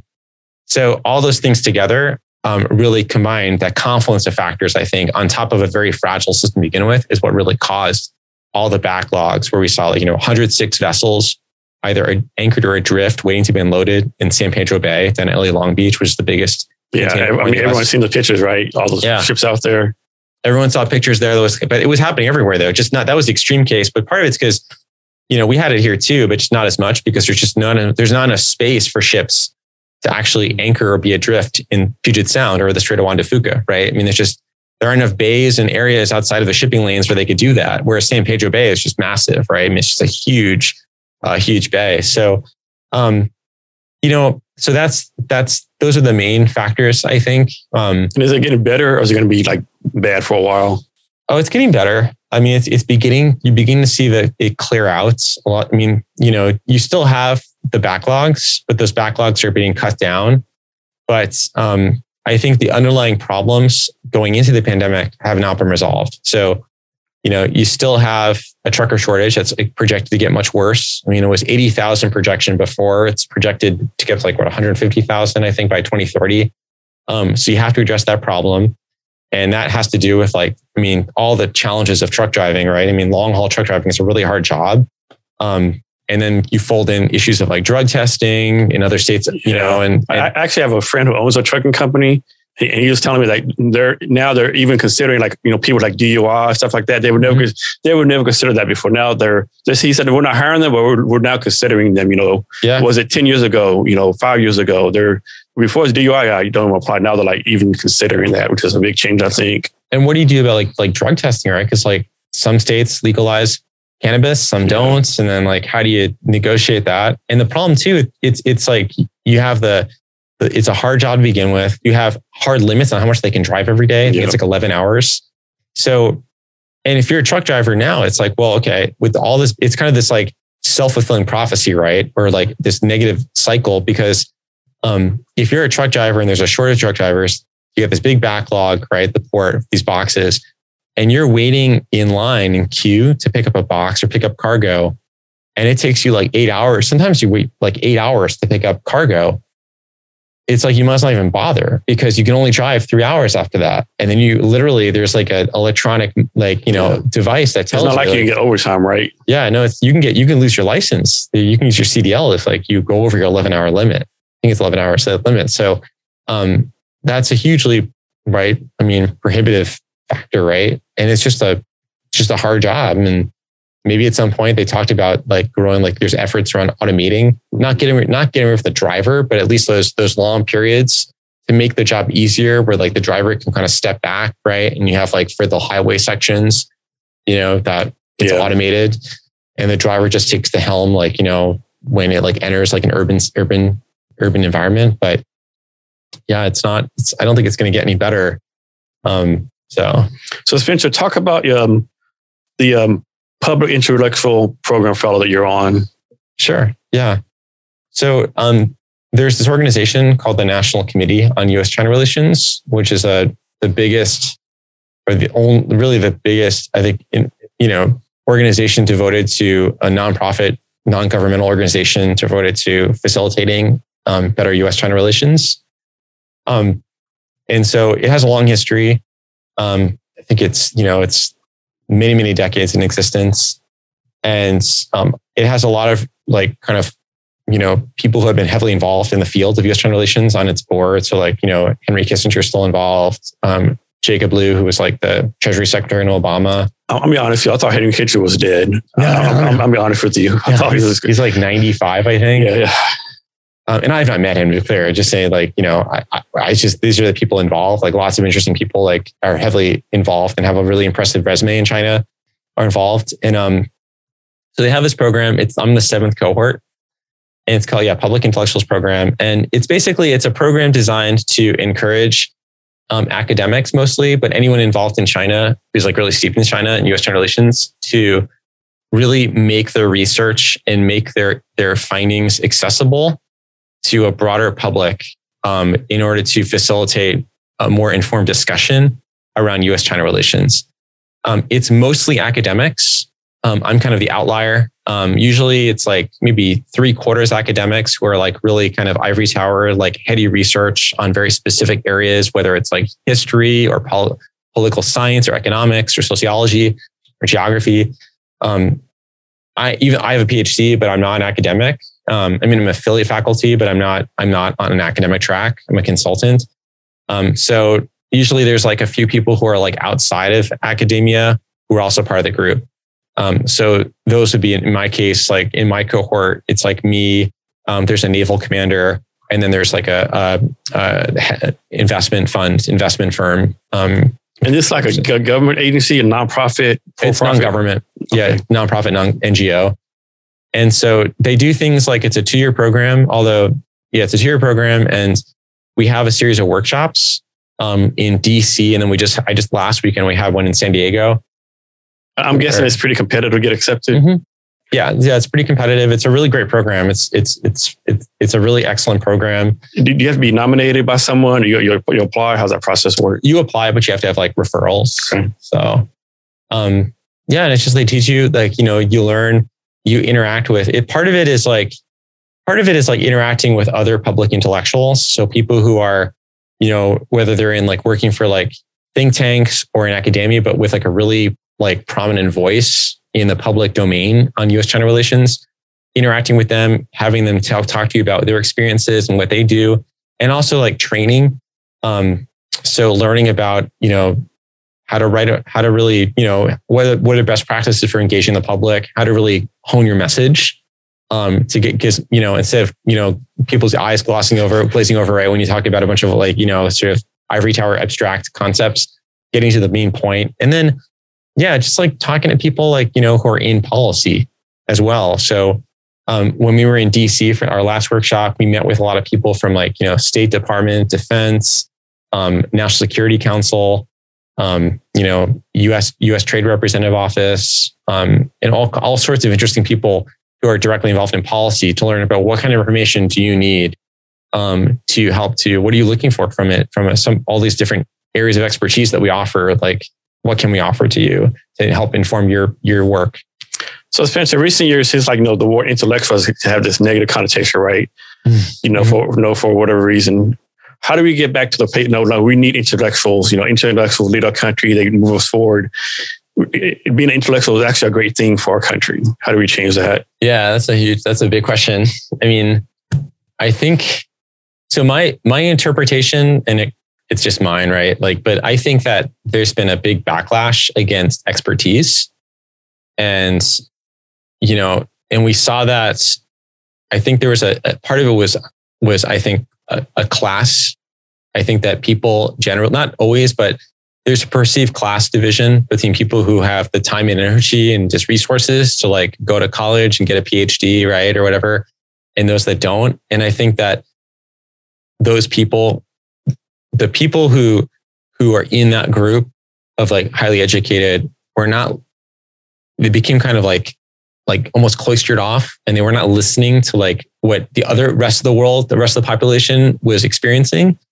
And I think that division became really unfortunate. So I think like having the people who are self-declared intellectuals, right, for lack of a better term, maybe like they need to really re-engage with the public and really listen to people, like not tell them or not dictate policy or say this is good for you, this is good medicine for you, but no, like they know things you don't know and understanding like what the average person on this is experiencing, whether they're like a manufacturing worker or they're really, you know, in a services industry or they have different, you know, unique circumstances. Like have people in academia and those experts need to listen and, and be much more empathetic and respectful too of like those people. You know, there's a, an, an easy tendency, I think, for people to like, you know, like look down upon people like in parts yeah. of it. Like you've heard the phrase like flyover states. Yeah, yeah. I mean, yeah. it's such a terrible term, right? It is. It's, it's such so a, bad. It's such a so so disrespectful. so disrespectful, so condescending. And I've been in I've been in events where like people say that, and it's like, oh, really? Like, because you can learn a lot by stopping in those states. There's a lot you can learn as an as a as an intellectual, right? Um, and it's really extreme, right? In Seattle, right? We live in this Yeah. bubble in Seattle where it's like, you know, I think that more people in Seattle need to like go to other parts of the country and not just New York, right? Or so, San so, Francisco. so I I joke around like I told you before I live in DuPont, right? Have a joke that people in Seattle they think anything south of the airport is like Mexico. Right. right. Yeah. It's, it's probably pretty accurate, right? I mean, the perception. But the other thing too is like the um the like it, we saw this really play out in a really destructive way during COVID, right? Because you know you had like you had a lot of like you know distrust of science and distrust of you know expertise. Yeah, I, I think from people like, well, the public can't handle the truth. You know, don't tell them everything. Right. We'll, we'll tell them this, but we really mean that. You know, and they got caught. You know, telling half truths or what do you want to call it? And the mm-hmm. people caught them on it. Like, why would we trust anything you say now? or or just like some like like modesty, right? Like to say like like hey, like you know, this is an entirely new thing. Like I have a PhD in immunology and an MD or in virology or whatever, but like I'm going to be honest with you, like I think that you know I think that taking these measures is going to work, but you have to you have to. But I don't know for sure. Like I don't have the certitude, but this is my best. We've never dealt with this before, so this is the best thing. And Instead, a- instead of saying, if you question me, you're questioning the science, right? But right. you're supposed to question the science, right? Yeah, but the thing you're supposed to you should question the science, but I also think that there was also on the other side there were the, a lot of people who felt like I read this online, so that makes me just as well Yeah. informed as someone with a my, PhD. My, my, my Facebook PhD. yeah, totally. it's like that that willingness and it's like that deluge of information that people didn't have back like years like several years Yeah. ago, where it's like now it's like you can just pick and choose. So if Yeah. you're like, I don't want to do that because even though the people with the PhDs say this or the MD say this, like it doesn't contort, conf, you know, conform with what I want, and I can my, find all this, my friends say the same thing I do. So this re- re-emphasize the yeah. falsehood. Yeah, it's craziness. Like I'm just like you know, like like my attitude's like, hey, like you know, I'm not a doctor. I mean, so I'm gonna just I'm I mean, my money's on the people who've like studied like diseases Exactly. and infectious disease and you know who are qualified. Or where people said I did my research. Really, you did your scientific research. Yeah, you read you read Yeah, your really. yeah. really, you did his research. and it's but it goes both ways right and it's also like there's a bit of elitism on the on the left or not, or not the left i don't want to say left but like in that field where it's like you know it's like a it's a both ways right like people would like like have like a morally virtuous or superior position by telling you you should do it this way right it's like Yeah. oh you're not wearing a mask right and, now and it Like- made it worse when they got caught, you know, going out to dinner with no mask themselves. yeah, yeah, You know? yeah. Oh, the hypocrisy is so, but it, totally. And it's like, I just wish we could just like step back and be like, okay. And we're already also through this, right? But mm-hmm. like, like I wish we could have just stepped back and say, okay, time out. Like, like let's just strip away all the the the let's try let's try let's not condescend each other. Let's just okay. This is not this should not be a political thing. This is just like okay, you you know like the doctors like you're doing the best you can and you guys with the you're the people with the qualifications science um you know tell us what you know but also be be clear that these can change right and we should brace for potentially changes because as we want people to adjust their opinions as new information arrives right like we want the science to be updated right so and then we're not we're going to trust you right and i just wish there was more of like i mean i don't know i just yeah i just No. i wish there was that I agree. Now, one thing I realized we got very lucky, I think, right? I mean, people died, you know, every life's precious, but the big scheme of things, I think we got very lucky. This was nowhere as bad as people people thought it was going to be. Oh yeah, yeah, absolutely. I mean, but then it, right, it, but I don't know how many Americans ultimately died from it, but like I forget the numbers. But yeah, I mean, it's it could be much worse, right? Mhm. So Yes. it, at least maybe it's like a, a primer for the the much more like you know the much worse. to Like, get us ready for the big one. Yeah. Mhm. So next, Spencer, can you talk about your company, uh, High Peak Strategy, like how you got it started, where the idea came from, Mhm. where you're focusing now, what's your vision for the company moving forward? Yeah. So, um, so I always, I had been in consulting for a long time prior to starting my company. And I just always wanted to start my own business. It was always an aspiration of mine. And, you know, kind of ironically, one would say like, so I started my company in 2020, um, like in the, in the late fall, in the fall of 2020. And which is typically not a good time. One would think to start a company during a global pandemic. But But, um, actually, that's the best time because back in 2008, the great great says like Airbnb started, you know, all the Instagram started. So, statistically speaking, the hard that's actually the best time to start companies. Mm-hmm. Yeah, totally. And like I, I think on top of that too, like for me, I think the um, it was ironically working from home gave me the confidence that I could start my business because I'm like, you know, like this, I was it was a level playing field now, right? Whereas before, it's like if I start my own business, I'd have to like really invest all this energy and, structures and systems to like go out and like inter, you know, like even invest in an office or whatever, right? Like and now it's like, no, it's like everyone's working from home. It's the, the, leveling, the playing field's been leveled. And so, you know, I just felt, and I, and I demonstrated to myself that I could actually, I could do it at home. Like I have a good office set up. I was being productive. And so, um, it gave me a lot of confidence. So I finally just took the leap and did it. Um, and it's been really rewarding. I mean, I do, um, and it's been really fun. I mean, it's been exciting and fun. It's, it's, it's, it's fun to be entrepreneurial and try to build your brand. Um, what I offer is, uh, you know, independent analysis around kind of three really, you know, core areas. That would be, you know, U.S.-China relations, international trade and port operations and trade, and then regional economic analysis. And so I bring a lot of that to, I bring that to my clients. Um, there's often like different types of needs that they have. If they're, you know, if they're, they want to understand how a lot of the sort of volatility in global economy, especially U.S. China relations, is impacting their potentially impacting their business or their clients. Their clients. Um, I offer um, a narrative or an explanation and sort of a, an you know an explanation and an understanding of like the potential risk factors that could play into um, their operations and what they should be aware of.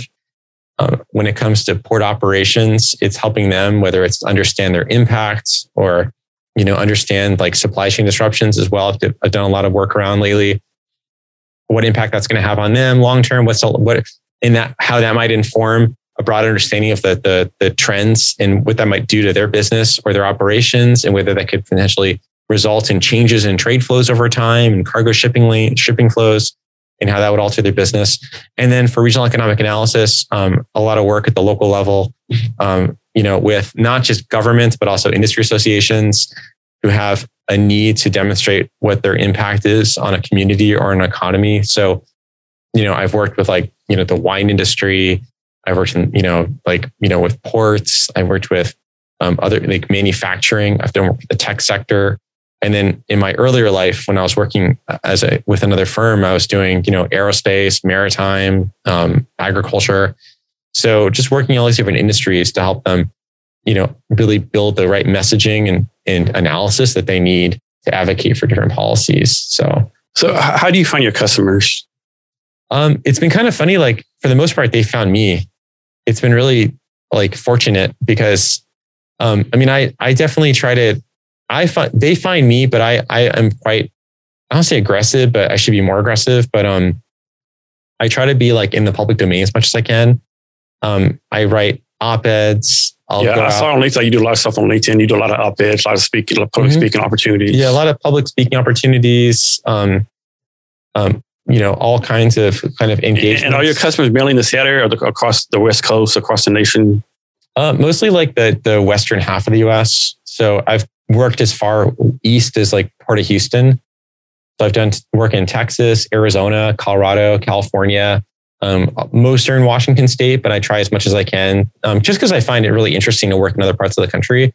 Um, try to get out as much as I can to like further and further east and south. And so, yeah, and then um, as well as like some work in China as well with some with some consulting firms in China that I've worked with. Do a lot of Chinese companies bring you on to help you help them come to the United States? not now, just because um, I started my company um, during the pandemic, and it just there was like complete dry up of any sort of FDI, and the the the environment for foreign direct investment from China really dried up because of um, the sort of um, kind of like worsening U.S. Um, China relationship, and the climate for U.S. China relations really soured, and so and then the Trump administration implemented a lot of rules that made it more prohibitive or difficult for Chinese firms to invest in the U.S. Um, so you didn't see as much of it um, happening, but it, but mostly just with the U.S. companies trying to, and some Chinese companies have tried to explore like, well, what, how has like, for instance, like tech policy, mm-hmm. how is tech, how, what is the U, what is the current state of U.S. tech policy towards China in terms of like, you know, what is their, what is our policy in the tech space um, vis-a-vis China? And so trying to unpack that for them and what direction it's moving in.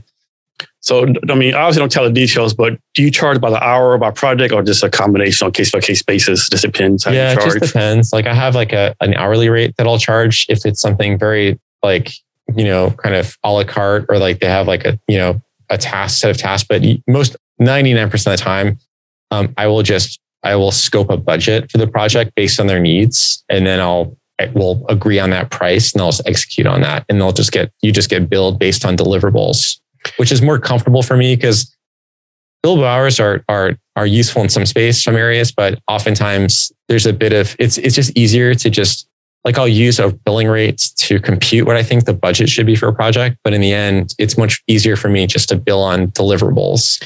It feels better too. It's like you paid, yeah, you paid. You know, here's like there's like three deliverables for this project, and so it feels better as a consultant to say like I've delivered this deliver, I've given this deliverable, and you compensate for that. So how do you decide what projects to take on, what projects not to take on? Um, I think it's like so. I've almost pretty much always like um, whenever someone's like approached me about a project, which in fact has been most of the case, been really cool. It's like I I seldom ever actually, which is maybe not. I don't know how sustainable this is, but almost all my work has been based on um, referrals and direct sole sourcing. So people will just come to me with a project because they hear about me or they know me already or they've been referred to me by, by a colleague or a client, which has happened a number of times. And so they'll come to me with a project. And so I will just, yeah, I'll just work with them and, and I, I don't turn those down. Um, sometimes those projects are outside of like what I, what my, what I see as my core value. Um, or I shouldn't say core value, but maybe where I, I really want to go directionally with projects and where I want to see the vision of the company. But I also really want to make sure that I, I help them and, and help their needs so, um, so I don't turn those down. It's really more on the the the if it's a public project, like a public you know government project where there's an RFP process, um, I'll evaluate if that project is aligned with you know one if it's something I want to do. I mean, I'm quite busy now where it's like I can actually decide not to pursue stuff because I feel like I've already got enough on my plate. Um, and so, and if it's not a project where I really either really want to do it and or see it as perfectly well or really well aligned with my skill set and my offerings, then I just don't pursue it. Spencer, is there anything that I should ask you that I haven't asked you yet or anything else you want to talk about? I don't know. You've asked me a lot. I don't know. cool. Um, can you can you share your social media for you and your company so people are going to reach out to you? Sure. Yeah. Um, I'm actually embarrassingly not that involved on Twitter, although I know I should be. So I won't give that yet. I'll post at some points. Um, but um, I'm on LinkedIn. You can just look me up on LinkedIn, just Spencer Cohen. Um, on link, you know, I'm on LinkedIn. You can also go to my website. It's called highpeakstrategy.com. And that's where I, um, you can learn about my company there as well. So, and to listeners who have a social media on, on the on the um, show notes, you can find the show notes at www.cavnesshrblog.com. Be sure to subscribe, rate, and review the Jason Cavness Experience on your favorite platform. So, Spencer, we're coming into our talk. Do you have any last minute advice or wisdom or anything you want to talk about? Uh, no, just think like, you know, thanks again for inviting me. It's been really fun. And um, yeah, always happy to re-engage on this stuff and have further follow up questions, you know, and just yeah, just stay in, stay engaged, I guess, in all these topics. So yes, thanks to the audience. And to our listeners, thank you for your time as well. Remember to be great every day. Thank you for listening to this episode of the Jason Cavness Experience. Be sure to connect with us across social media at CavnessHR. Thank you, and remember to be great every day. You've got to pump it up, don't you know? Pump it up. You've got to pump it up, don't you know? Pump it up. You've got to pump it up, don't you know? Pump it up. You've got to pump it up, don't you know? Pump it up. You've got to pump it up, don't you know? Pump it up. You've got to pump it up.